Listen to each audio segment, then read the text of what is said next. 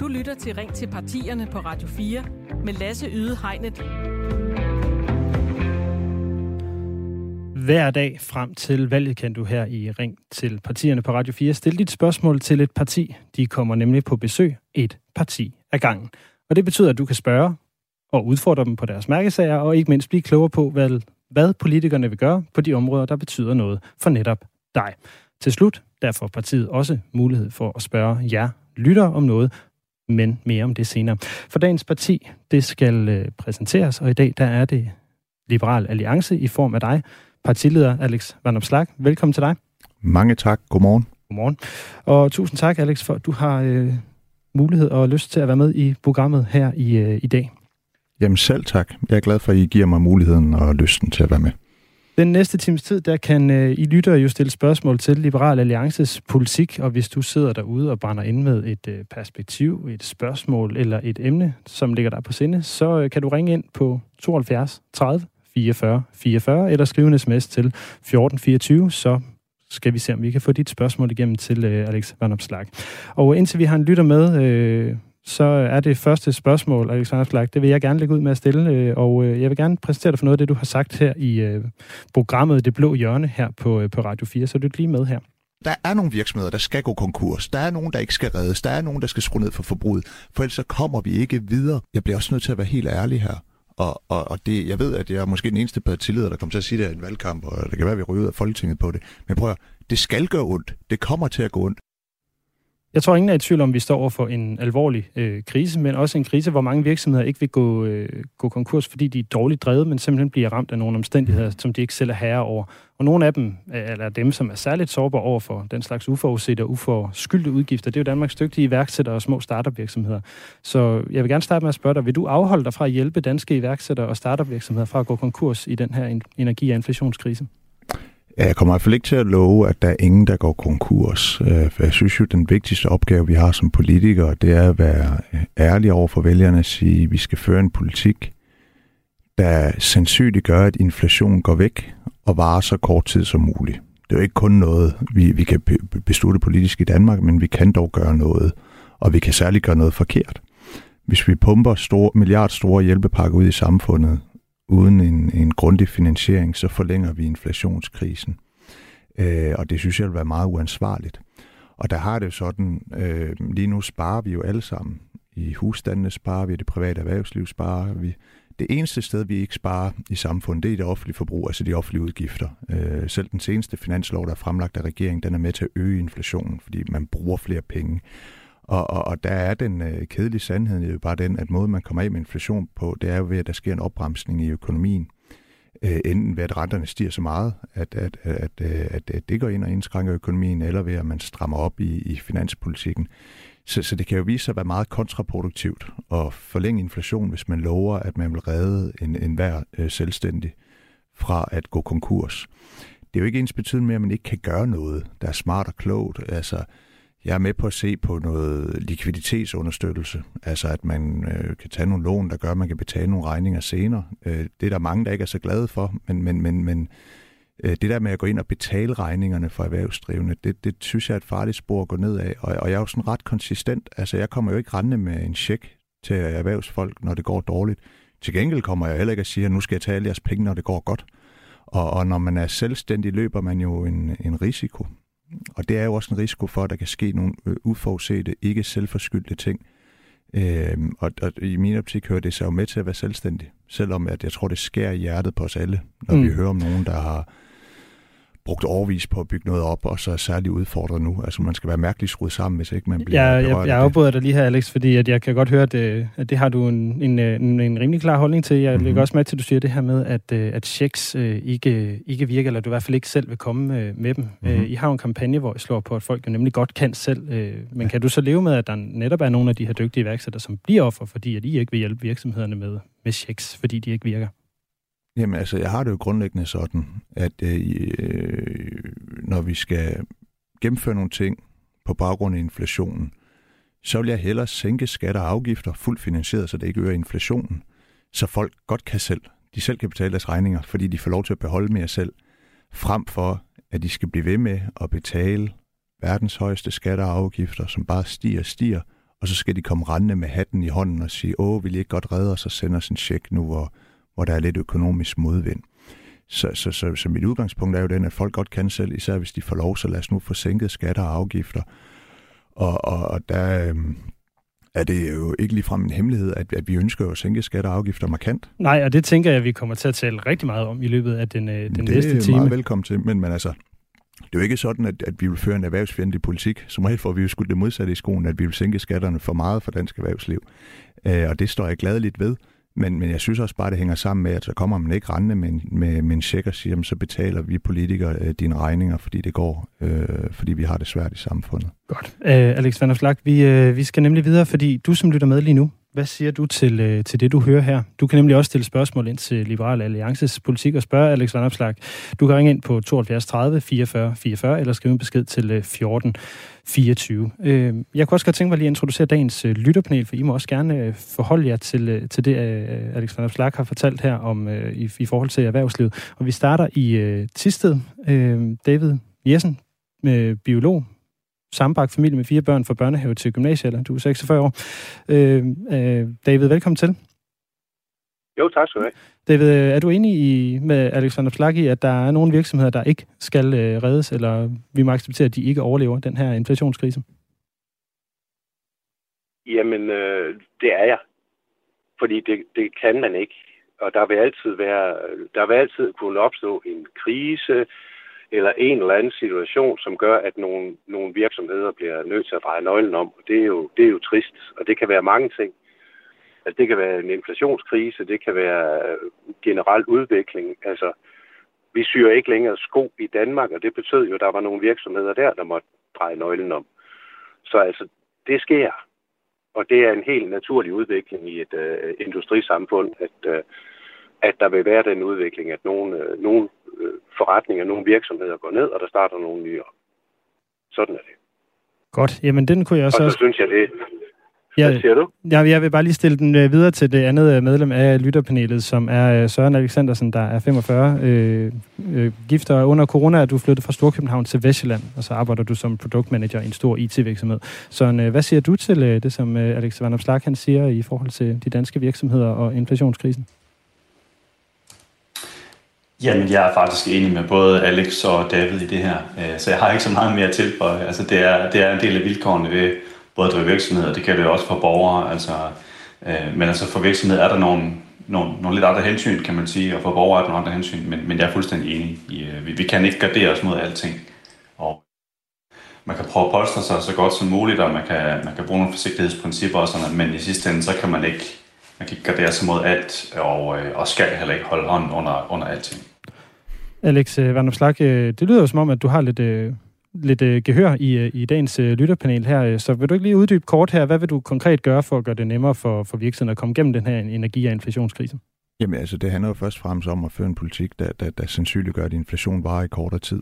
Øh, og der tror jeg, at Nationalbanken har fat i den lange ende, når de har anbefalet at lave noget, øh, det, man kalder en opstramning af finanspolitikken. Det betyder egentlig bare, at det offentlige forbrug skal ned, at man skal have lidt færre offentlige ansatte, og på den måde være med til at bremse økonomien. Og ellers så handler det jo meget om, hvad er det for nogle, hvor, hvor hurtigt stiger renterne i forhold til den europæiske centralbank. Men, men i al almindelighed ønsker vi jo øh, markant at sænke skatter og afgifter, både for virksomheder og borgere, som man har mere at stå imod med, når det går skidt.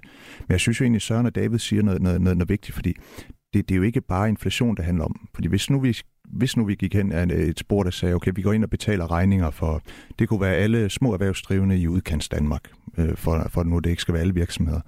Jamen hvad så, når der er en recession? Eller hvad så, når øh, der er en epidemi, men der er ikke nogen tvangslukning, men alligevel bliver kunderne væk? Eller øh, hvad nu hvis, at øh, der er en, en arbejdsplads i en by, der lukker, og det går så ud over nogle andre virksomheder i byen, som har det lidt svært? Skal vi så også gå ind og redde dem? Altså, det, det, det, det, men vi kan hurtigt få sådan knæsat et princip om, at vi altid skal gå ind og, og hjælpe selvstændige, og til sidst så så er de jo ikke selvstændige. altså, så, så, så, så bliver det jo sådan, et, øh, sådan en mærkelig blanding mellem en fri økonomi og en, en statsstyret økonomi. Så jeg tror også, vi skal tænke os øh, lidt om. Jeg tror, det var David, der drog perspektiv til, at, at, at vi kan jo ikke redde og stoppe alt øh, udvikling. Nej. Godt, jamen øh, jeg vil gerne lige introducere dit øh, parti også kort herinde vi går videre. Så hvis vi kigger på historiebogen omkring Liberal Alliance, så har det eksisteret siden 2007. Her blev partiet stiftet som ny alliance med Nasser Carter, Gitte Seba og Anders Samuelsen i spidsen. Og i 2008 skiftede partiet navn til Liberal Alliance. Fra 2016 til 19 var partiet en del af den såkaldte VLAK-regering med Venstre og de konservative. Her bestred de blandt andet posterne som udenrigsminister, indrigs- og økonomiminister, kulturminister og transportminister blandt andet. I 2019 19 havde partiet et dårligt valg, og Alex Van Slag blev valgt som ny partileder som nyvalgt folketingsmedlem. Han havde tidligere været medlem for Liberal Alliances Ungdom. Og ser vi på den seneste meningsmåling fra Voxmeter, så står Liberal Alliance til at få 11 mandater og 6,1 procent af stemmerne. Det er en fremgang fra 4 mandater og 2,3 procent i 2019. Øh, og så lad mig lige også kort præsentere dagens øh, gæst. Alex Van Opslag opstillet i Østjyllands Storkreds i Folketinget siden 2019 og partileder mere eller mindre siden sit valg til Folketinget dengang. Han fyldte 31 i går. Tillykke med det. Øh, har en fransk far, der er navnet Van Opslag, der egentlig, der egentlig er flamsk fra Belgien. Du er vokset op i Stor, du er en ung partileder, der også har været nede med stress og været meget ærlig omkring det forløb, du var igennem der. Og jeg vil meget gerne lige gribe det her med, med stress og mistrivsel, for der er mange tal, der lige nu viser, at danske unge de mistrives mere end nogensinde før. Og du har selv sagt, at mange unge mistrives blandt andet på grund af de sociale medier. Vil du gøre noget for at sørge for, at de unge ikke bliver eksponeret lige så meget for de sociale medier, øh, nu hvor du mener, at det er en af årsagerne til mistrivsel? Ja, og jeg ved ikke, om det er den største årsag, men jeg tror, det, det, det, det medvirker til det. Øh, og hvis spørgsmålet er, om jeg politisk vil lovgive om, øh, hvor mange minutter folk må bruge på sociale medier om dagen, så, så, så kan du nok godt gætte, at det er ikke lige der, jeg er. Øh, og jeg er også påpasselig med at sige, at alle skoler skal indrettes på en bestemt måde, fordi det beslutter vi på Christiansborg. Men, men jeg har den generelle holdning, at, øh, at det er i hvert fald værd at diskutere, om ikke folkeskolen skulle være en, en, en, en, jeg har sagt, en skærmfri øh, tid, i hvert fald en mobilfri tid. Øh, jeg tror, det vil øge indlæring, og måske også gøre noget ved, ved, ved, ved, ved, ved, ved trivselen.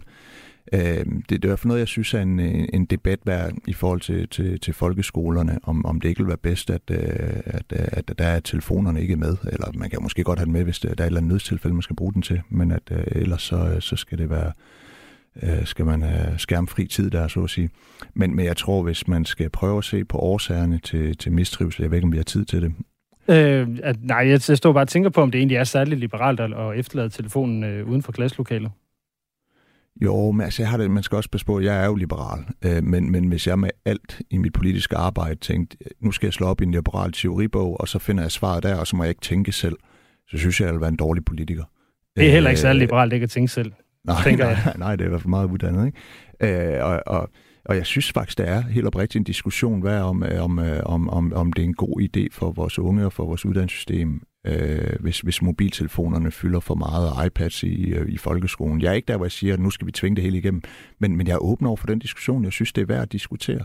Mm. Øh, er det liberalt? Nej, det er det måske ikke. Men, men hvad så, hvis det er det bedste for samfundet? Altså, så, så kan jeg godt se bort fra, fra den der liberale teoribog. Okay, men øh, jeg synes, det, det, det lyder også lidt paradoxalt, fordi du er en af de allermest populære politikere på sociale medier. Altså, du er så populær, at du bliver kaldt øh, daddy på TikTok. Øh, det tager jeg som et tegn på popularitet. Og I som parti har brugt lige knap en million kroner på sociale medier øh, og annoncer siden 1. oktober. Mm-hmm. Øh, så som, hvis jeg skal sætte det lidt på spidsen, øh, kan de unge så godt mistrives på sociale medier, så længe de ser på dig? ja, det tror jeg godt, de kan, selvom jeg da forhåbentlig også bringer et smil frem på læben indimellem.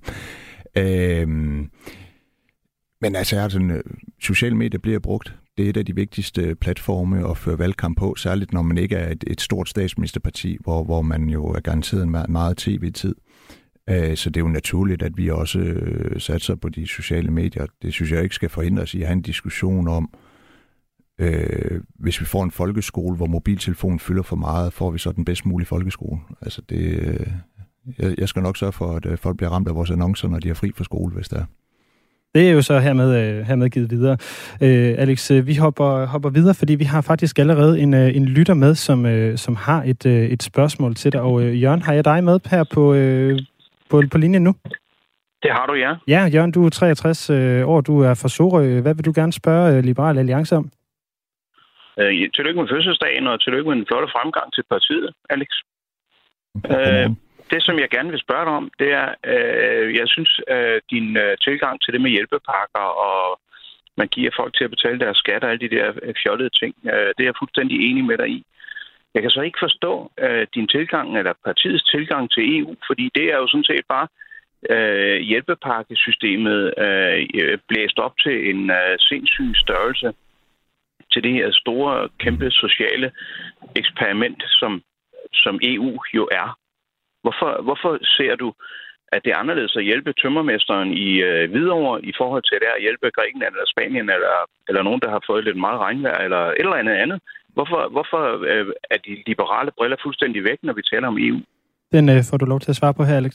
Jamen, øh, god, godmorgen, Jørgen, og tak for et godt spørgsmål. Og også et af de øh, områder, altså EU, som jeg synes er, er, er mest udfordrende for en, der har mine politiske overbevisninger. For jeg synes, der kommer rigtig meget forkert politik fra EU. Og vi var øh, en af de eneste partier i Folketinget, der stemte imod den øh, aftale, øh, altså som Danmark tiltrådte, men, men stemte imod den aftale, der var i EU-regi om, at øh, man i forlængelse af coronakrisen skulle øh, lave store hjælpepakker til alle de sydeuropæiske lande. Øh, og, og generelt er jeg skeptisk over for den retning, EU har udviklet sig i de senere år, hvor de blander sig i mere og mere. Altså herhjemme, øh, hvordan skal man fordele barsel mellem mor og far? Øh, der kommer også en diskussion om, skal, skal, skal EU til at blande sig i mindsteløn i Danmark? Det er jo noget, vi plejer at overlade til fagforeninger og arbejdsgiver. Og, og sådan er der jo en masse eksempler på, at de sådan forsøger ensret landene. Øhm, og at EU sådan bliver et mere og mere rødt projekt, der handler om at regulere alle landene ens. Men når du, når du spørger, hvorfor vi ikke er mere kritiske, så, så tænker jeg, at det ikke er, fordi vi ikke er kritiske over for den førte politik i EU, for det er vi, og vi prøver at sige det højt. Men det er vel måske også lige så meget, hvorfor går vi stadig ind for et medlemskab af EU? Er det, er det, er det korrekt forstået spørgsmålet, Jørgen? Eller er det må helt... du uh, gerne lige svare på, Jørgen, hvis det er. Jamen, jeg er modstander af, af EU, fordi de blander sig i øh, 99 procent nogle ting, som, øh, som er væk fra det åbne, det åbne frie marked. Men, ja, og jeg, jeg, jeg, jeg har det samme udgangspunkt, men, men jeg har svært ved at se, hvad alternativet er. Hvis det var sådan, at man kunne sige, okay, øh, vi går sammen med en række lande, det kunne være Sverige, Holland, Østrig, hvad ved jeg, og så, så, så er vi stadig medlem af EU, men vi er med i et andet tempo end de andre. Vi er ikke med i alle mulige mærkelige overbygninger, hvor, hvor EU skal blande sig for meget, men vi er med i kerneopgaverne. Det indre marked, den frie bevægelighed, vores fælles sikkerhed, jeg synes, det giver mening at samarbejde om forsvar, og så også noget som øh, de ydre grænser, altså flygtninge, og øh, i, i nogen grad også klima, altså hvordan investerer vi fælles i det europæiske elnet og i forskning og udvikling af nye teknologier. Og alt andet vil vi ikke være med i. Hvis man kunne det, så vil jeg stemme for det. Men, men den barske virkelighed er bare den, at enten er du med, eller også er du ikke med. Og, og der mener jeg bare, at konsekvenserne ved at stå helt udenfor, jamen de er simpelthen øh, for store til, at jeg tør løbe den øh, risiko. Men jeg anerkender fuldt ud, at, øh, at der er ulemper ved at være medlem af EU. Og det blander sig i alt for meget. Jeg har bare svært ved at se, hvad er det realistiske alternativ. Jeg tror, hvis vi melder os ud, så får vi ikke lov til at være en del af det indre marked, og det vil øh, både politisk og økonomisk være meget hårdt for Danmark. Så lad os, øh, jeg håber, det var svar nok øh, til dig, Jørgen, og tusind tak for, at, øh, at du ringede ind. Jeg håber, øh, at de andre, der lytter med derude i, også har lyst til at stille spørgsmål til øh, Alex Van Det kan I gøre på telefon 72 30 44 44, eller sende en sms med et spørgsmål til 14 24. Alex, vi har nogle nyheder, der går på her om syv minutter, men ja. jeg vil gerne give dig mulighed for at tale lidt om nogle af de mærkesager, I har som øh, parti. Så vil du ikke øh, fremlægge en af de, øh, de sager, som betyder noget for jer? Jo, det vil jeg gerne, og jeg tror, jeg vil tage fat i noget, som... Øh, altså, jeg tror, de fleste jo godt ved, at vi gerne vil have en offentlig sektor, der er mere konkurrencepræget, og vi gerne vil have lavere skatter, så jeg vil egentlig gerne fremhæve noget andet. Og det er, at øh, noget af det, vi meget gerne vil have, vi ser på i Danmark, hvis der er blot flertal, det er sådan en, en styrket retssikkerhed for borgere og øh, virksomheder og mere åbenhed i vores folkestyre. Ja, hvad, hvad betyder det sådan helt konkret? De har jo ni, ni punkter, hvor jeg kan se... Ja, okay, off- du har læst op, ja. Ja, det har jeg. Øh, hvad hedder det? Jeg kan jo se blandt andet, at offentlighedsloven er en af de her øh, punkter. Øh, der er også noget med racismeparagrafen osv. Hvis vi nu skal tage den her med offentlighedsloven, mm-hmm. øh, vil I rulle den tilbage til, øh, til der, hvor den var, før øh, den blev lavet om? Jeg tror, det var i... Var det 13? Ja, i, fem, den 15? 15 eller 14. Ja. Øhm, det burde du vide som journalist. Jeg burde måske vide det som politiker. Det kan man sige, ja, så altså, bliver vi begge to afsløret her. Vi vil rulle tilbage, så, så, så øh, borgere og særligt journalister i højere grad kan kigge også øh, magthaver i kortene og, og, og, og få adgang til at se øh, flere af de dokumenter, der i dag er undtaget. Så det vil vi gerne rulle tilbage, og så vil vi gerne lave et, et offentlighedsnævn, som øh, kan, egentlig kan gå ind og pålægge en... Øh, en straf, en sanktion på de myndigheder, der ikke respekterer, at de skal udlevere en agtindsigt. Bare lige et enkelt eksempel da, da, da minkskandalen brød ud, der søgte en journalist fra BT agtindsigt i en korrespondence, øh, en sms-korrespondence mellem øh, statsministeriet og Fødevareministeriet, to af de ansatte der. Og journalisten vidste, at de har skrevet om den her skandale, og i lang tid påstod statsministeriet, de har aldrig nogensinde kommunikeret sammen. Det var en løgn. Øhm, og så satte BT Folketingets ombudsmand på sagen, og så kom det frem, at øh, det, der var en korrespondence, der skulle have været givet agtindsigt, men alle beskederne var slettet. Og de kan være ligeglade i statsministeriet for at sige, nå okay, ja ja, vi brød reglerne, vi går videre. Og der foreslår vi så, at der skal være et offentlighedsnævn, der, når der er sådan nogle uretmæssige sager, kan pålægge et ministerium, at de skal aflevere en agtindsigt inden for 14 dage, og hvis ikke de gør det, så skal de betale en, en erstatning, en bod, en bøde til den pågældende journalist. Og det er en måde, vi tror, vi kan sikre mere øh, åbenhed i vores folkestyre, og det mener jeg i det hele taget, der er brug for, men der er i særdeleshed brug for det efter de sidste tre år med Mette Frederiksen med magten. Ja, og I går, I går også til valg på mindre byråkrati, men, men sådan som jeg hører det, du siger her med et offentlighedsnævn osv., der lyder det jo blandt andet til, at der er øh, noget mere byråkrati, altså både med bodsordning, øh, arkiveringspligt, mm. registrering af sagsbehandlingstider. Så hvordan er, er de her forslag med til at mindske det byråkratiet i den offentlige sektor? Men det er det heller ikke. Altså det, det skaber mere byråkrati, men det er den type byråkrati, der skal være med til at sikre, at magthaver og myndigheder overholder loven, at borgerne har stærkere rettigheder, og at der er mere åbenhed i vores folkestyre. Og det, det er så jo ikke hvilket sådan... byråkrati er så med til at sikre, at borgerne har færre rettigheder? Undskyld? Øh, hvilket, hvilket, byråkrati, øh, hvilket lag i byråkratiet øh, sørger for, at borgerne har færre rettigheder? Jamen altså, hvis man tager sådan et område som, som på skat, der er det så byråkratisk, at for mange små selvstændige, der, der, der aner de ikke, øh, hvad, hvad er den korrekte beskatning. Ringer de ind til skat, kan de ikke få et bindende svar, fordi det er så byråkratisk, at ikke engang skat kan finde ud af det. Og så må de sidde og gætte sig til det, og så øh, hvis de gætter forkert, ja, så falder hammeren, så bliver de dømt for øh, skattesnyd, selvom det ikke engang er det, de har forsøgt på. Og der er byråkratiet jo noget, der er til en ulempe for borgere, fordi der ikke er klare og tydelige regler. Og jeg har det sådan lidt, altså, det er jo ikke alt byråkrati, der er skidt. Jeg havde på et tidspunkt en debat nede i Folketingssalen med, med en af Socialdemokratiets øh, ordfører, hvor Socialdemokratiet foreslog, at man skulle fjerne øh, kravet om en dommerkendelse, inden man overvåger nogle borgere. Sådan er det jo i dag, hvis øh, politiet vil ind og overvåge en borger, så skal de lige forbi en dommer og sige, hey, vi vil overvåge øh, den her person af x, y, z årsager. Det ønskede regeringen at fjerne, så man bare kunne overvåge hvem som helst. Og det præsenterede de som en afbiokratisering. De sagde, at det er jo byråkrati, at man skal ind for en dommer. Og det er da måske også rigtigt nok, men det er jo ikke den type byråkrati, vi vil af med. Vi vil jo af med den byråkrati, der stiller borgerne dårligere, eller som generer offentlige ansatte, eller gør det sværere at drive en lille virksomhed. Øh, og og det, det synes jeg jo et eller andet sted siger sig selv, fordi hvis vi skulle fjerne alt byråkrati, jamen, så skulle vi også afskaffe grundloven og alt muligt. Det der er være byråkratisk pjat. Og, og så sort-hvid er verden heldigvis ikke. Jeg vil godt tænke mig at stille et, et spørgsmål til noget af det, som I ikke har, har, har fremlagt, fordi det er jo også noget af det, der fortæller noget om jeres, hvad kan vi sige, prioriteter. Mm-hmm. I har jo ikke nævnt noget i forhold til det her med kvindedrab i uh, jeres uh, retssikkerhed. Blandt, uh, og kvindedrab er jo i den største enkeltstående hvad hedder det, form for drab, der er i Danmark. Det er faktisk en kvinde om måneden, der mister livet i den her form for, for mm. vold. Hvorfor har I ikke nævnt noget om en handlingsplan omkring kvindedrab i jeres uh, retssikkerhedspolitik? Øh, jamen det, det, det skyldes, at vi ikke har den opfattelse, at, at øh, kvinder bliver dræbt på grund af manglende retssikkerhed. Altså øh, kvinder bliver dræbt på grund af psykopatiske øh, jaloux mænd, og der, der skal vi da gøre mere for både at forebygge det, men også at opklare den kriminalitet og, og fængsle de mænd. Og nu kommer der på et tidspunkt en handleplan, og den, den regner jeg der med, at vi stemmer for. Jeg kan godt huske, der var en del polemik om, hvorfor stemte vi imod, at der skulle udarbejdes en handleplan, og der har vi også sidenhen ud at sige, okay, det skulle vi ikke have stemt imod, fordi det sender et, et mærkeligt signal. Men vi havde den principielle tilgang i Liberal Alliance, at hver gang partier foreslår i Folketingssalen, nu skal vi lave en handleplan. Vi har godt nok ingen forslag selv til, hvad der skal stå i handleplanen, men nu må nogle andre lave en handleplan. Altså havde vi den sådan principielle, øh, måske lidt for idealistisk tilgang, der hedder, at hvis du har gennemført noget politik, så må du foreslå den, i stedet for bare at sige, her skal der ske noget, men jeg har ikke selv nogen forslag. Så derfor stemte vi nej til mange af de her øh, symbolske forslag om at lave en handleplan. En af de forslag, vi så stemte nej til, det var jo så, at der skulle laves en handleplan i forhold til partnerdrab. Og så kunne man sidde tilbage med det indtryk, at vi ikke mener, at det er vigtigt at undgå, at folk bliver slået ihjel. Så der kiggede jo, I måske for meget i den liberale lærebog? Der kiggede vi for meget i den liberale teoribog, faktisk. Ja. altså, øh, der havde vi ikke helt slået hovedet til, og der, der er der ævet mig over, fordi sidenhen er der nogen, der spørger, øh, hvad så går I ind for kvindedrab? Og øh, det, jeg tror, det siger sig selv, at, at vi ikke går ind for nogen drab overhovedet, heller ikke af kvinder. Godt. Øh, Alexander Slag, øh, vi øh, skal stoppe her for der nyheder lige om lidt. Hvis du lytter med derude og gerne vil stille spørgsmål på den anden side af nyhederne, så kan du ringe ind på 72 30 44 44 eller sms'e til 14 24. Alexander Slag, du er med igen om fire minutter. Det er lytterpanelet også, øh, hvor vi får endnu flere lytterspørgsmål ind, blandt andet fra sms. Så det, øh, det ser jeg i hvert fald frem til. Vi har masser af gode spørgsmål, og så har du, Alex, også et spørgsmål til vores lytter. Så lyt med igen her om fire minutter, hvor vi er tilbage lytter til Ring til partierne på Radio 4 med Lasse Yde Hegnet.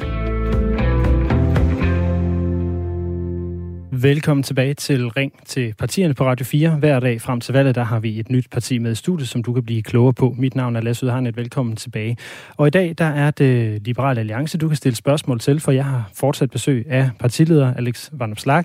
Og indtil nu, der har vi talt lidt om, øh, hvordan man vil gribe inflationen an i forhold til virksomheder. Vi har talt om lidt om retspolitikken, eller de, øh, de mærkesager, som øh, Liberale Alliance har inden for rets, øh, retspolitikken. Og øh, Alexander Plak, øh, jeg har tre korte spørgsmål fra lytterne. Du kan sige ja øh, eller nej, eller komme med en kort uddybning. Øh, hvis den er for lang, så tillader jeg mig at bryde ind. Er det okay? Ja. Yes. Det er fra Facebook. Øh, det første spørgsmål her, det er Hanne Sørensen, der spørger, om du vil sætte pensionsalderen ned, og om du vil bevare Arne-pensionen. Nej det, det, det vil jeg ikke. Og hvis man øh, ikke lader pensionsalderen stige, sådan som det er planlagt, så, så vil man slå et kæmpe hul i statskassen, og så hele fundamentet for vores velfærdssamfund væk. Så det synes jeg er økonomisk uansvarligt. Så er der et sms-spørgsmål, som vi har fået ind her, øh, mens du har været med, øh, Alex. Øh, hvorfor stemte Liberal Alliance ja til loven om tvungen hjelm på elløbehjul med venlig hilsen, Bjørn? Jeg skal være ærlig og sige, at det ikke er en lov, jeg husker, og heller ikke husker at stemme for, så jeg må være svar skyldig. Men var det Bjørn? Ja. Send mig en mail, så skal jeg nok sørge for at give dig et ordentligt svar. Jeg kan simpelthen ikke huske noget om det der, desværre. Den er givet videre til dig, Bjørn. Tak for din sms. Alex, det, det sidste her, det er også en, øh, en sms, der er kommet ind. Hej Alex, jeg er nysgerrig efter at vide, hvorfor jeg er så fokuseret på A-kraft, i stedet for at fokusere på rene energikilder uden restprodukter. Altså, det, det, det skal jo siges, at øh, at kernekraft er jo også rent i forhold til, til, til CO2-udledning. Når der er vi nysgerrige på kernekraft, så er det fordi, vi har en udfordring med vind og sol, når, når, når, når solen ikke skinner og vinden ikke blæser. Desto mere vi gør os afhængige af vind og sol, desto mere har vi brug for øh, sådan noget som gas eller biomasse. Og, og der har jeg det sådan lidt, hvad med at vi så har et backup-system af noget mere grønt, stabil energi, såsom kernekraft, eventuelt samarbejde med svenskerne, med, med de kernekraftværker, de har om at vedligeholde dem, så, så vi kan have grøn kernekraft i, øh, i Danmark. Så det er simpelthen fordi, der er den indbygget fejl i gåsøjne i vind og sol, at det er så ustabilt. Så har det nogle andre fordele. Altså det er jo den billigste vedvarende energiform, vi kender, og det er jo fremragende.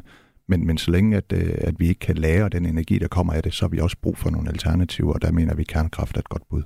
Hvis du også har et spørgsmål til Alexander Flak øh, og Liberal Alliances politik, så kan du ringe ind og stille dit spørgsmål til på 70 30 44 44, eller du kan sende en sms til 14 24. Men vi har faktisk også et, øh, et lytterpanel med her i dag. Det er David og, og Søren. Og Søren, øh, klima betyder rigtig meget for dig. Hvad siger du til, øh, til det, som, øh, som Alex siger her omkring A-kraft? Jamen, det synes jeg lyder rigtig spændende. Øhm, jeg er ikke sikker på, at Alex og sådan helt ser på samme måde på omkring udfordringerne på den meget, meget korte bane, hvis vi ikke gør noget, altså det med at udsætte og vente på teknologien. Men jeg synes, at kernekraft er enormt spændende, og jeg kunne faktisk godt tænke mig at spørge, øh, spørge Alex, hvordan, altså vi lever i en tid, hvor, hvor det er svært at få overbevist folk om, at de skal kigge ud på en vindmølle fra deres vinduer og sådan noget. Og der kunne godt tænke mig at spørge Alex, hvordan øh, han vil gribe det an og skulle vinde befolkningens gunst, når det kommer til kernekraft. Det tror jeg bliver noget helt store, altså fordi vi, der er meget der er mange følelser øh, involveret i kernekraft, vi, og, og, og altså også, også, også alt for mange. Så jeg kunne godt tænke mig at høre, hvordan, øh, hvordan man vil gå til det, og ligesom at vinde befolkningens kunst, eller man ligesom i sidste ende vil være nødt til at tvinge nogle ting igennem og sige, her skal der være kernekraft og så. Så måske... Alex, øh, den øh, vil jeg gerne lige smide over til dig så. Jamen, og det er jo det helt svære spørgsmål. Altså, hvor skal det ligge, og ikke bare, hvor skal det ligge, men hvordan får man en folkelig opbakning til det? Øh, der er jo heldigvis en stigende opbakning i befolkningen til kernekraft, i særdeleshed blandt unge, så det er måske et problem, der løser sig selv i, øh, i, i fremtiden. Men, men det er jo et godt spørgsmål, Søren. Altså dels så kan man jo oplyse så meget, man overhovedet kan om, øh, hvor, hvor sikkert det egentlig er med kernekraft. Altså det er jo ikke sådan, at der er sket store katastrofer i Tyskland, Finland, Schweiz, Frankrig og alle de mange andre europæiske lande, der har, øh, har, har øh, kernekraft. Det vi har foreslået, det er, at man nedsætter en, øh, det, vi kalder en Niels Bohr-kommission, der undersøger, hvad er mulighederne for kernekraft i Danmark og forhindringerne. Hvad er muligheden for at forske mere i de der nye fjerde generationsreaktorer, der ikke har øh, radioaktivt affald. Og selvfølgelig også, hvis, de, hvis man kommer frem til det oplagt med kernekraft i Danmark, hvor kan det så være hen? Er det på øen Lindholm? Altså, hvor skal det være hen? Men, men, øh, men det bliver jo ligesom den, den politiske hovedpine, og det kan også være, at det første skridt derfor skal være, at styrke et samarbejde med svenskerne om deres kernekraftværker, om at de ikke skal lukkes, de skal vedligeholdes, og måske øh, et, et delt ejerskab eller et delt samarbejde. Søren, øh, det må du gerne lige øh, kommentere på, hvad du, øh, hvad du tænker om det, Alex siger her. Jamen, det synes jeg, det synes jeg sådan lyder meget fint. Altså, øh, man kan sige, som, som, som lægmand er det i hvert fald svært at, at, at vide, hvad der er det rigtige, og, og, og som, som jeg sagde før, der, der er mange følelser, der de ved ikke, hvad der sådan er rigtigt og forkert. Øh. Men så jeg synes, det lyder, det lyder rigtig fornuftigt, at man vil uddanne befolkningen mere og, og lave en oplysningskampagne. Det tror jeg i hvert fald er en rigtig god vej frem. Øh. Og jeg tror også, at jeg ikke ret i, at der er en større opbakning, øh, når man sådan taler med mennesker omkring det, så er der i hvert fald mere åbenhed omkring det, og nok ikke mindst drevet af den tid, vi er i, hvor man nok også ser det som, som en billigere måde at få strøm på. David, øh, sådan den anden i lyttepanelet, jeg vil gerne drive, øh, tage dig med ind også her, fordi at øh, det her med naturen øh, går, fylder jo også rigtig, rigtig meget for, for dig. Du fortalte mig i går, at øh, særligt det her med nat- naturnationalparker er noget, der, der er rigtig vigtigt øh, for dig. Har du et, et spørgsmål til Alex i forhold til naturnationalparkerne eller naturen i Danmark, øh, som kunne, kunne ramme Liberal Alliances politik? Øh, det har jeg, men øh, jeg vil godt lynhurtigt lige øh, tage, tage den op fra før. Øh, jeg synes ikke, det giver mening overhovedet at begynde at kigge på A-kraft. Lad os da, det er sådan en pseudo-løsning på det problem, som der bliver rejst her, nemlig med, at vi ikke er skide gode til at lagre energi. Lad os da kigge på at lagre energi, i stedet for at få bygget nogle kernekraftværker. De er også skide svære at skrue op og ned for. Vi har heller ikke infrastrukturen i Danmark til det. Samarbejde, rigtig fint. Men, øh, men det er en pseudo-løsning, og den er dyr, og den er, den er spild af ressourcer. Men det, det er så øh, bare lige for lige at, at, at, at riste det op. Og jo, jeg kunne også godt stille spørgsmål omkring naturnationalparker, men der er noget andet, der er dukket op, som jeg synes er markant mere vigtigt i mellemtiden. Ja, kom med Hvis det er i orden, er det. Øhm, se, sagen er den, at øh, Liberale Alliance har jo en, en øh, grundlæggende idé om, at øh, den offentlige sektor skal skæres ned, og så skal der være skattelettelser i stedet for. Jeg vil godt lige starte et sted, som bliver glemt, nemlig den, øh, den faggruppe, der hedder socialrådgiver, som er den mest stressede faggruppe i landet overhovedet, har jeg fundet en undersøgelse på. Øhm, sagen, altså, de, de er presset på alle fronter, og folk flygter fra faget. Og som det er lige pt., så betyder det, at de sager, de har, og det byråkrati, der ovenikøbet ligger, som de hele tiden skal overholde, det, det har endt med, at der sidder folk, og det her det er folk i myndighedsfunktioner, øh, på højde med dommer, Der er stort set ikke andre, der kan træffe afgørelser. Men der er simpelthen ikke nok. Vi har folk siddende, der ikke er uddannet til funktionen. Vil, vil, vil du komme frem til spørgsmålet også, David? Den kommer her. Den kommer her. Hvordan pokker vil man løse det problem ved at lave nedskæringerne først, og så regne med, at effektiviseringerne kommer? Alex, øh, den må du gerne øh, gribe her.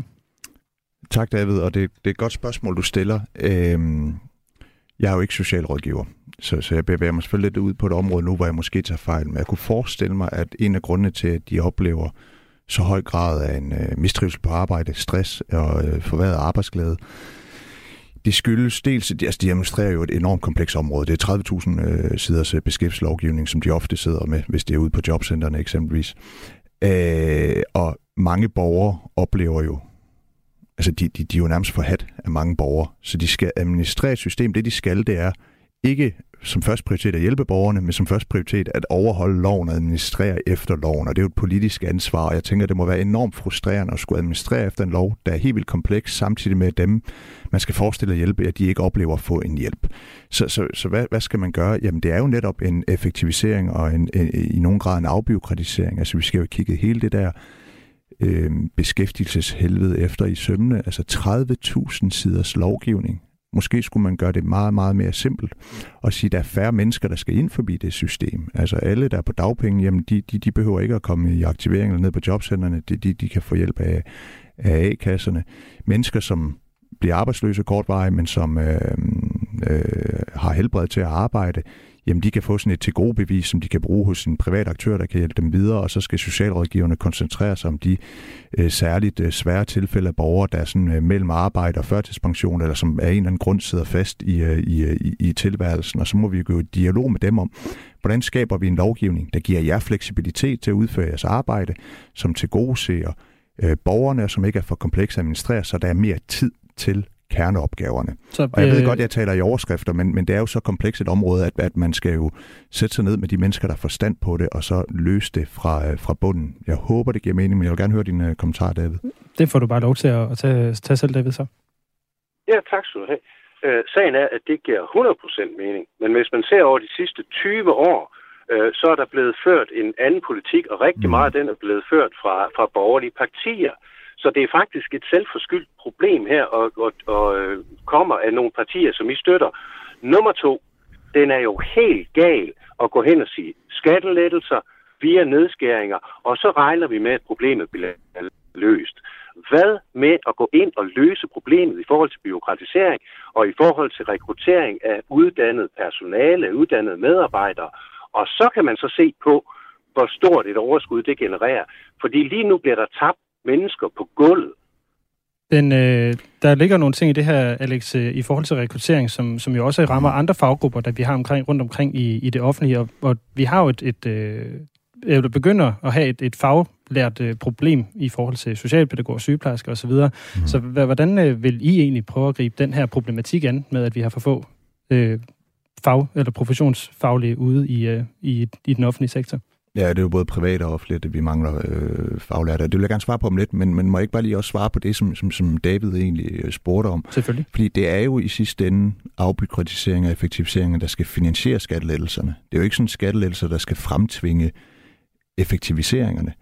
Og øh, øh, et af de, øh, hvad kalder man sådan nogle gode eksempler, der er i det her land i forhold til jobcentrene, det er, hvis jeg husker rigtigt, Jørgen Kommune hvor ledelsen har været inde og sige til medarbejderne, I skal ikke administrere efter loven. I skal hjælpe borgerne, og så tager vi skraldet for det, hvis, øh, hvis vi får nogle klager fra, øh, fra, fra, fra staten eller de myndigheder, der nogle gange kontrollerer kommunerne. Og det så viser, at Jørgen Kommune med forskellige indsatser, ikke bare det, har været en af de mest effektive kommuner til at få øh, langtidsledige unge tilbage i arbejde, øh, fordi man let har gjort oprør mod det system, der er. Og for mig at se beviser det egentlig bare, at, at, øh, at, at, at der er det her byråkratiseringspotentiale, afbyråkratiseringspotentiale, øh, og, og, og det er jo ligesom det, man skal tage fat i, og så bruge de penge til at sænke skatten. Og, og bare lige for at nævne et enkelt tal. Hvis det er sådan, at vi kan formå at nedbringe antallet af akademikere ansat i kommunen tilbage til det niveau, der var i 2007, og i staten nedbringe antallet af akademikere tilbage til det niveau, der var i 2011. Altså vi siger, det niveau, vi havde af akademikere, i kommuner og stat i 2007 og 2011, det kan vi godt klare os med i dag. Hvis vi kan få må at nedbringe det tal år for år, så er der 20 milliarder at spare. 20 milliarder at spare. Altså det er et kæmpe beløb, som man kan bruge til, til skattelettelser. Så er der så udfordringen, som du nævner, øh, kære vært, øh, om, om mangel på arbejdskraft. Og på de områder, hvor det er muligt, altså der, der, der skal vi gøre det meget nemmere at tiltrække udlandsk arbejdskraft. Vi har foreslået eksempelvis i forhold til sygeplejersker, at, at vi skal tilbyde udlandske sygeplejersker at komme ind på, på den der forskerskatteordning, altså hvor de betaler en lavere skat de første par år, for at gøre det mere attraktivt at komme til. Ældresagen har foreslået, at vi opretter sosu-uddannelser i udlandet, så vi kan uddanne kommende socialassistenter i andre lande og få dem til Danmark, det synes jeg er et godt forslag. Vi skal gøre meget mere for at få udlandsk arbejdskraft, fordi vi kan jo ikke bare trylle sygeplejersker eller sosuer frem, eller socialpædagoger. Socialpædagoger er måske ikke lige det mest oplagte område med udlandsk arbejdskraft, men vi bliver nødt til at tænke udlandsk arbejdskraft ind i det. Og så bliver vi jo nødt til, nu var der en, der skrev ind om den stigende pensionsalder. Altså hvis det er, at vi bliver ved med at lave arnepensioner og efterløn og siger, at nu skal der være et stop for pensionsalderen, jamen så er det jo også arbejdskraft i den offentlige sektor, der ryger væk, og, og det, på den måde graver vi jo bare hullet dybere, så der er jo brug for reformer i bund og grund, der, der gør, at der er flere mennesker, der står til rådighed for arbejdsmarkedet, både privat og offentligt. Ja, vi har faktisk også fået en lytter lige præcis på, på det her spørgsmål. Så skal øh, udenlandske arbejdskraft fra Europa og, og lande udenfor tilbage igen, hvis der kommer øh, stor arbejdsløshed i, i Danmark. Så kan jeg uddrage det, du lige har sagt, at, at det skal det faktisk? Altså udenlandsk arbejdskraft. Ja, jeg tror spørgsmålet er vel, om de skal sendes hjem til deres hjemland, hvis der er stor arbejdsløshed i Danmark. Er det ikke det, der er spørgsmålet? Det kan godt være, så kan det være, at jeg læser det forkert. Øh... Men, men altså, øh, jeg har det udgangspunkt, at vi skal gøre det meget nemmere at tiltrække udlandsk arbejdskraft. til Danmark. Og det er jo ikke kun, altså det er jo lidt som om, at vi i Danmark tror, at det kun gælder ingeniører, læger og folk, der tjener over en halv million om året. Men brød, altså, hvis du tager ud i hotel- og restaurationsbranchen, så mangler de tjener, de mangler opvasker, de mangler kokke. Øh, I den offentlige sektor mangler vi øh, sygeplejersker, sosuer og hjemmehjælper. Altså, øh, der er jo også brug for en masse af den udlandske arbejdskraft, som måske ikke øh, ligger højt øh, øh, på lønskalaen, eller har en lang videregående universitetsuddannelse, så i det hele taget skal være meget mere udlandsk arbejdskraft. Det er klart, hvis der opstår en situation, der er recession i Danmark, massiv arbejdsløshed, og det kun er danskerne, der, der, der mister deres arbejde, mens øh, det er udlandske arbejdskraft, vi har fået til Danmark, øh, det beholder deres arbejde, jamen så må vi jo se på, hvad vi kan gøre. Men, men øh, det er ikke en situation, jeg er så bekymret for lige nu. Der er jo mere bekymret for manglen på arbejdskraft. Alex, øh, du har også forberedt et spørgsmål til vores lytterpanel, og vi har 10 minutter tilbage, så jeg tænker, at øh, du skal have mulighed for at stille dit, øh, dit spørgsmål ud til, øh, til lytterpanelet. Det skal jeg gøre. Øh, jeg har jo sådan grundlæggende den vision for vores velfærdssamfund, at vi skal holde fast i princippet om, at vi betaler vores skatter over velfærden, men at det i fremtiden måske ikke er kommunen og det offentlige, der skal eje og drive velfærdstilbud. Altså, at man betaler over skat, men man frit kan vælge mellem forskellige øh, private øh, aktører. Det kan både være inden for børnehaver og plejehjem og, og lignende. Man har lidt sådan en ordning i Tyskland på plejehjemsområdet, øh, hvor man konkurrerer frit om at levere den bedst mulige velfærd. Og der er der plejehjem for homoseksuelle, der er plejehjem for naturelskere, der er plejehjem for tidligere fodboldspillere. Der er sådan en fantastisk mangfoldighed i, øh, i, øh, i ældreplejen, fordi der er konkurrence, og det er private aktører, men øh, hvis vi skulle overføre det til en dansk kontekst, jamen, så skulle det selvfølgelig være finansieret over skatten. Og der kunne jeg egentlig bare godt tænke mig at høre øh, David og Søren, når I hører sådan et forslag, tænker I så, det er da fremragende. Hvorfor gør vi ikke det? Det burde Socialdemokratiet også gå ind for. Eller tænker I, det kan betyde øh, forringelser og folk, der søger profit, og øh, det er skidt. Lad os fortsætte med, at det, det i udgangspunktet er det offentlige, der står for vores velfærd. Den uh, giver jeg over til dig først, Søren, så kommer du på bagefter, David. Jamen, øh, jeg synes, det er egentlig et super godt forslag, øh, så længe det også bliver styret ordentligt, og ja, altså at, at de her private aktører er underlagt nogle, nogle form for retningslinjer for ligesom at sikre, at der er ligesom et vis, et vist bundniveau, man kan sige sådan, men, men jeg er stor tilhænger af, at, at den fri konkurrence øh, skaber, skaber bedre produkter og bedre service. David, øh, din, øh, din tur. Hvad siger du til Alex' spørgsmål? Øh, allerførst, det var lige eksemplet med Jørgen fra før. Det gjorde de faktisk ikke ved at have færre offentlige ansatte. De sørgede for at ansætte nogle flere, bare lige for at skære det ud i pap. Men øh, i forhold til det her med at få private aktører ind for at kunne lave den her mangfoldighed, der ligger det uden for min fatteevne, at man ved at sørge for, at det er private aktører, der leverer den her mangfoldighed, og så skal der ovenkøbet være nogen, der tjener penge på det. Hvorfor sætter man ikke de offentlige institutioner fri til at kunne gøre det samme? Det forstår jeg ikke. Ideen om, at bare fordi det er offentligt, så skal det også være dårligt, den giver ingen mening. Alex, øh, du må gerne øh, kommentere på det her også. Ja, men det, det er jeg fuldstændig enig i. Altså, man burde jo øh, gå væk fra den her øh, styring af velfærden, hvor man sådan nærmest sådan helt præcis definerer, hvordan velfærden skal leveres, og i stedet for siger til alle velfærdsinstitutioner, altså skoler, børnehaver, plejehjem, øh, bosteder, at, at de har 100% frihed til at indrette sig, som de vil. Til gengæld så øh, laver man, offentliggør man nogle årlige tilfredshedsundersøgelser af de mennesker, de skal hjælpe tilfredse, og så er der selvfølgelig noget tilsyn på området. Altså det, sådan, hvis det er en eller anden børnehave, hvor de banker børnene, jamen så skal den jo lukkes. Øh, men, men jeg er helt enig i, hvorfor ikke give øh, de offentlige institutioner øh, stort set de samme frihedsgrader, som, øh, som, som de private har. Fordi hvem ved, det kan jo være, at, at det, det, det, det er den frihed og selvejerskab, der gør, at øh, de ofte i det private har lavere sygefravær og mere tilfredse borgere. Så det er jeg enig i. Så jeg, skal, jeg øh, stiller lige et uddybende spørgsmål her midt i det hele. Er det, er det så okay, at der er nogen, der skal tjene penge på at udbyde pleje og omsorg? Øh, det er Alex, øh, den lige retter til først. Ja, selvfølgelig. Altså, ellers så skulle vi jo stoppe med at give løn til sygeplejersker og pædagoger, hvis ikke man må tjene penge på at lave, lave velfærd. Og altså... Er der ikke forskel på en lønmodtager og så på, på en ejer? Jo, der er der forskel, men altså den eneste måde, et privat plejehjem i dag kan tjene penge på, de får jo nøjagtigt den samme øh, økonomiske bevilling som et offentligt plejehjem. Den eneste måde, de kan tjene penge på, det er ved at drive det mere effektivt, lavere sygefravær og lignende. Øh, og det kommer jo ikke af at behandle beboerne dårligere, for så flytter de jo bare tilbage til et offentligt plejehjem. Så, så, så det er jo den eneste måde, de kan tjene penge på, og det der er jo ikke noget skidt i. Altså, det, det er jo lidt som om, at i hvert fald når man hører nogen fra venstrefløjen, man må ikke tjene penge på velfærd, hvis man er privat, var det sådan lidt, okay, er det bedre at tjene penge på aktier?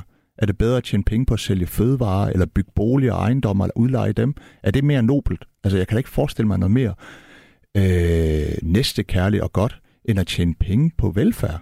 Det er da fremragende, at hvis man er en velfærdsiværksætter, der starter et privat plejehjem, som folk elsker, at man så også kan tjene lidt på det, det synes jeg, der kun er en god ting. Søren, er du øh, enig i det, Alex øh, siger her? Jamen, det er faktisk, og jeg tror, et af, et af problemerne det er, at vi ikke rigtig bruger, altså vi, for det første så spørger vi ikke dem, som det hele handler om, altså kunden i sidste ende, som jo er borgeren, øh, hvis de bliver spurgt, øh, om de har fået en god behandling, om de, får, de har de rigtige forhold, øh, og får mulighed for at vælge nogle andre, så kan det godt være, at de vil det. Og, øh, og princippet, for at komme tilbage til, hvad jeg sagde før, er, jeg har ikke nogen holdning til, om det skal være privat eller, eller offentligt, men jeg, jeg kan ikke sådan et problem i, at man, at man bruger de målepunkter som, som borgerens tilfredshed på ligesom at styre, jamen, hvem, hvem klarer sig bedst, og så at der bliver tjent penge på det. Altså staten tjener jo også penge, de får dem bare en, en eller anden vej. Øh, men til gengæld så får staten de samme penge, og, og de her øh, skal vi sige, øh, instanser eller centre, der, der skal behandle borgeren, får de samme penge, uanset om, om de gør det godt eller ej. Det synes jeg er forkert. Så jeg synes, det skal være styret af, af den borgers tilfredshed, og, og, og at der er ingen problem med, at, at, man, at man tjener penge på det. Det, kan jeg se. det tror jeg kun er med til at skabe en adfærd, der gør, at det er de bedste, der overlever. Så øh, David, du må også gerne lige komme med i diskussionen igen her, hvad du, øh, hvad du siger til det. Men altså igen, jeg har, jeg har øh, svært ved rigtigt at se, hvorfor det lige skal... Jeg har ikke noget imod, at, at man tjener penge på velfærd overhovedet ikke. Men det kunne man jo sådan set også godt gøre inde i det private, eller inde i det offentlige system. Så for, altså hvis folk får en, en ordentlig behandling og en ordentlig løn og ordentlige arbejdsvilkår, øh, så tjener de jo også penge og betaler skat og alt det der.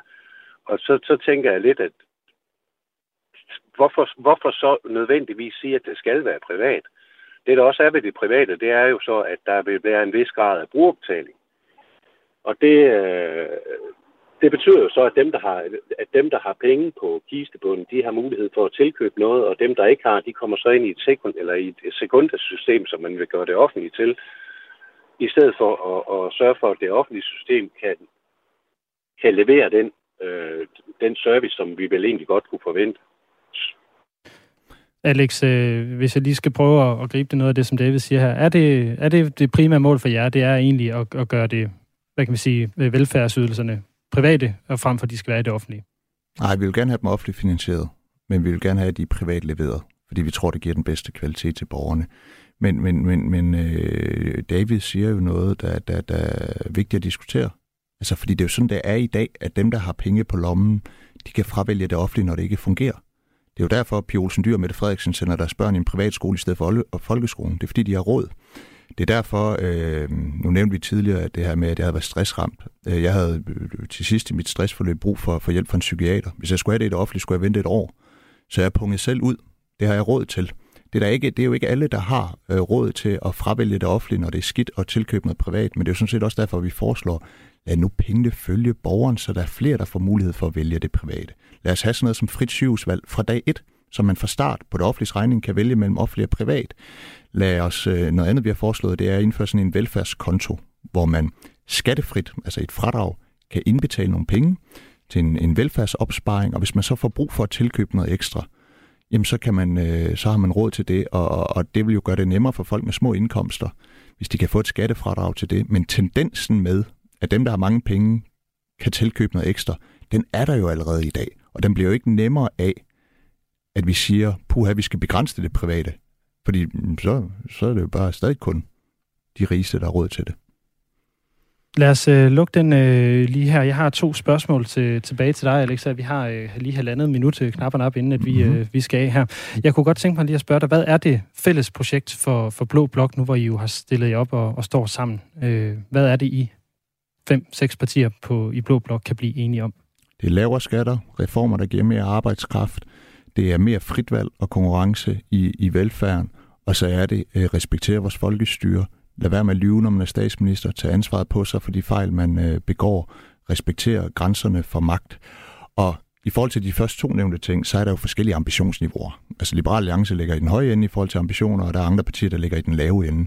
Men vi vil trods alt i den samme retning. Liberal Alliances rolle, det er at tage de store partier i hånden og sige, kom, børn lille, vi kan godt gå lidt længere ned af reformsporet. Så har vi fået øh, den sidste, som jeg vil tage, tage med her øh, til dig, Alex. Det er en, øh, en sms, vi har fået ind. Hej Radio 4, vi er fire fyre i en lille bil, som alle er meget spændte på Folketingsvalget. Vores spørgsmål til Vandrup Slag er, hvis efter øh, valgaften øh, at du blev statsminister, hvilken sang ville du så sætte på, når du var på vej hjem? Og det er jo et øh, lignende spørgsmål, som det Pape Ellemann og Mette Frederiksen fik i den her øh, TV2-debat. Så ja. hvad vil du sætte på i bilen på vej hjem? Jeg tror ikke, jeg bliver statsminister, men vi snakkede faktisk i bilen på vej herhen, hvilken sang jeg gerne vil gå ind til, øh, til, til, til, til valgaften, hvis nu det er gået godt. Og der landede vi indtil videre på Bee Gees Staying Alive, fordi i og med partiet var døden nær ved sidste valg, og jeg er nærmest også selv var døden nær i valgperioden. Så jeg tænker, at det vil være Staying Alive. Jeg skulle lige til at synge den, men øh, så tror jeg, at I mister alle jeres lytter. Jeg havde ellers håbet, du ville synge den. Det havde været fantastisk. Du må, jeg vil meget gerne give dig de sidste 30 sekunder, hvis du vil synge Staying Alive. Jamen ved du hvad, øh, jeg er tilfreds med den tid, jeg har fået. det er bare i orden. Alex Van Opslag, partileder for Liberal Alliance, tusind tak for, at du vil være med her. Vi er tilbage igen i morgen med endnu et, øh, et parti. Øh, der er det Dansk Folkeparti i skikkelse af René Christensen. Husk, at du allerede nu kan gå ind og stille spørgsmål til Dansk Folkeparti på vores Facebook-side, og at du igen i morgen kan ringe ind på 72 30 44 44 og stille dit spørgsmål direkte til partierne her i Ring til partierne på Radio 4. Vi lyttes ved i morgen.